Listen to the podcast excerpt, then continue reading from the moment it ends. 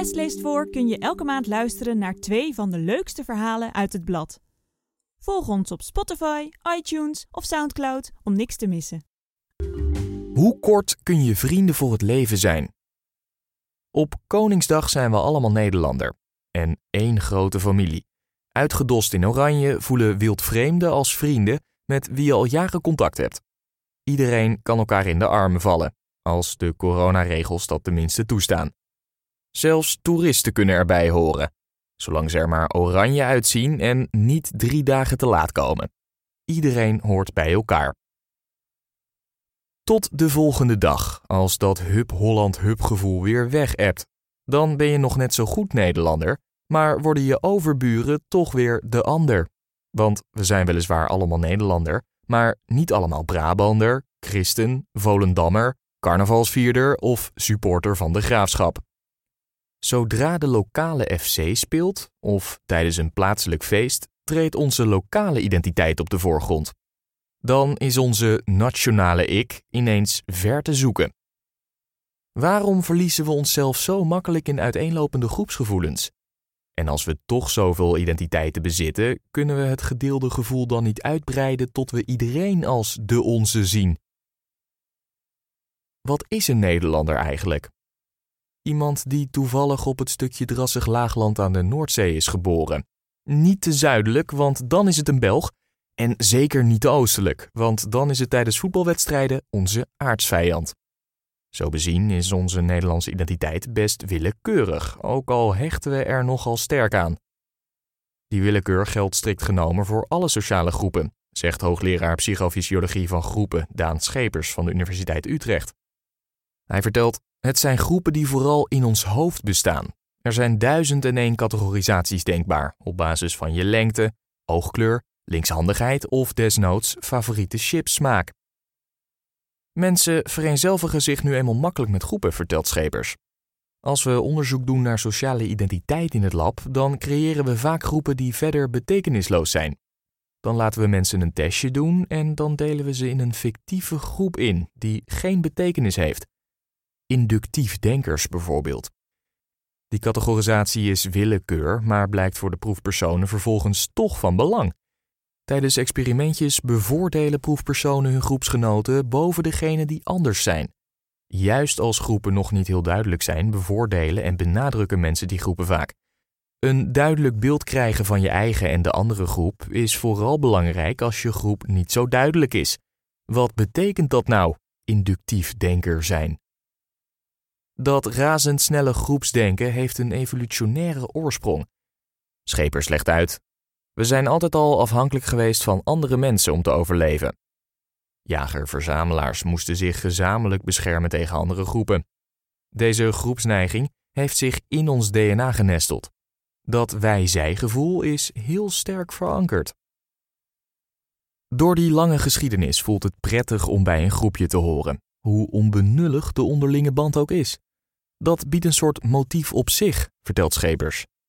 Bij een groep horen geeft allerlei psychologische voordelen. Een gevoel van zekerheid, een gevoel van eigenwaarde. Het definieert je plaats in de wereld. Wie ben ik en wie ben ik niet? Vroeger was dat nog erg overzichtelijk, toen we in kleine groepjes op de savanne leefden. Maar toen de groepsgrootte steeds toenam tot aan de natiestaat toe, werd het volgens Schepers steeds belangrijker om snel te kunnen zien wie bij jou hoort en wie niet. Daarom is het bijvoorbeeld handig als bossenaren, pardon, oeteldonkers, zich allemaal in dezelfde kleuren uitdossen tijdens carnaval. Zo zien ze direct wie er een van hen is en wie niet. En aan een trekkertje en een vlaggetje in je profielnaam zien andere twitteraars meteen wat jouw politieke kleur is. Nu roept niet iedere groep evenveel emoties op. Je ziet prildragers nooit in een gezamenlijk tenue liederen zingen over lenzendragers. Ook Quest-hooligans, die lezers van andere bladen bij de kiosk lastigvallen, worden niet gesignaleerd. De evolutionaire oorsprong zorgt er ook voor dat sommige identiteiten zich sterker ontwikkelen, legt Schepers uit. Hij vertelt: er is een verschil tussen categorisatie en een volwaardige sociale identiteit. Categorisatie is de basis, maar vervolgens zijn er gradaties waarin een identiteit zich ontwikkelt. Voelt iemand zich heel sterk verbonden, dan ontstaat er een sterkere groepsidentiteit.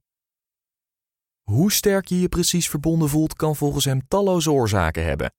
Werd je als klein kind bijvoorbeeld al meegenomen door je vader naar de plaatselijke FC of juist naar de sterrenkundeclub? Staat de groep voor waarden die je erg belangrijk vindt, zie bijvoorbeeld de Black Lives Matter beweging, dan is dat ook vruchtbare grond voor sterke identificatie.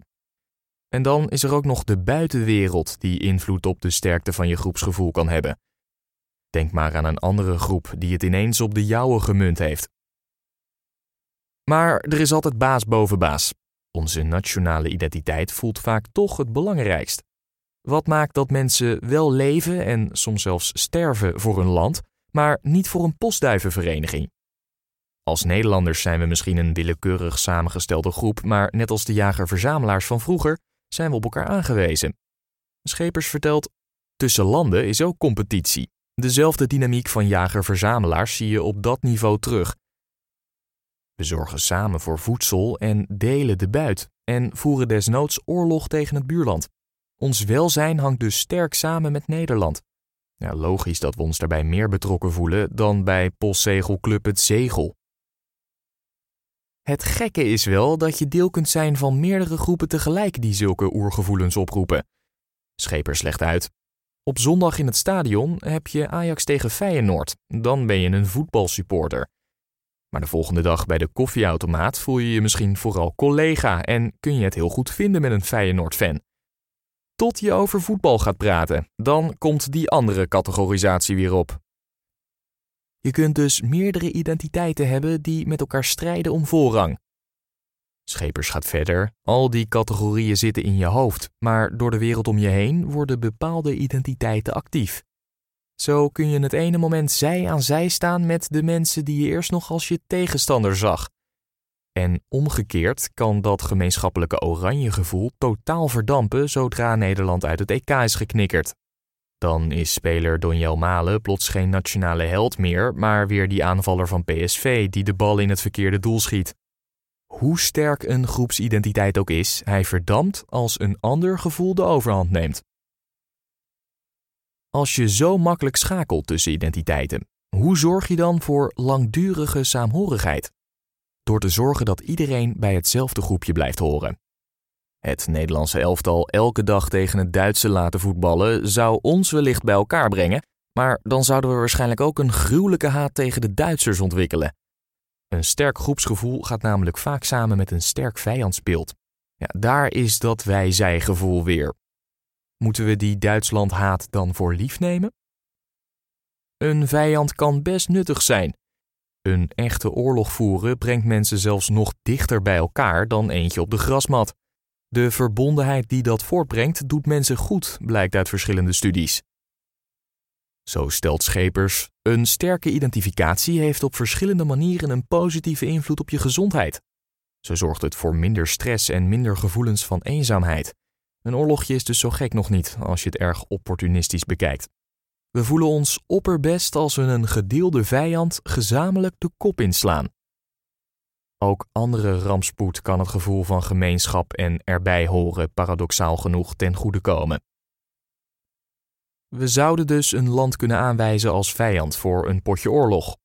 Dictators doen dat vaak als hun populariteit afneemt. Maar is er geen manier om broederschap te creëren zonder met andere aardbewoners te hoeven vechten? Een gewelddadig alienvolk zou wonderen kunnen doen, want dan moet de hele wereld plots samenwerken. Maar ook dan wordt een ander de dupe van onze groepsidentiteit. Gelukkig denkt Schepers dat een vijand niet altijd nodig is om ons verbonden te voelen. Tijdens Koningsdag is dat groepsgevoel ook sterk. En dan is er niet zo'n duidelijke competitie met andere groepen, verklaart hij. Anders kunnen we altijd nog een abstracte vijand te grazen nemen. Schepers zegt: een vijand hoeft ook niet van buiten te komen. We hebben nu te maken met een pandemie. Het Nederlandse gevoel nam toe toen we daar samen tegen in actie moesten komen. Zo zouden we ook het klimaatprobleem kunnen tackelen, denkt Schepers. Alle grote wereldwijde problemen en uitdagingen van deze tijd vragen om een collectieve identificatie met de mensheid. Wie weet lukt het nog eens om alle aardbewoners te verenigen. In ieder geval tot de volgende sportwedstrijd.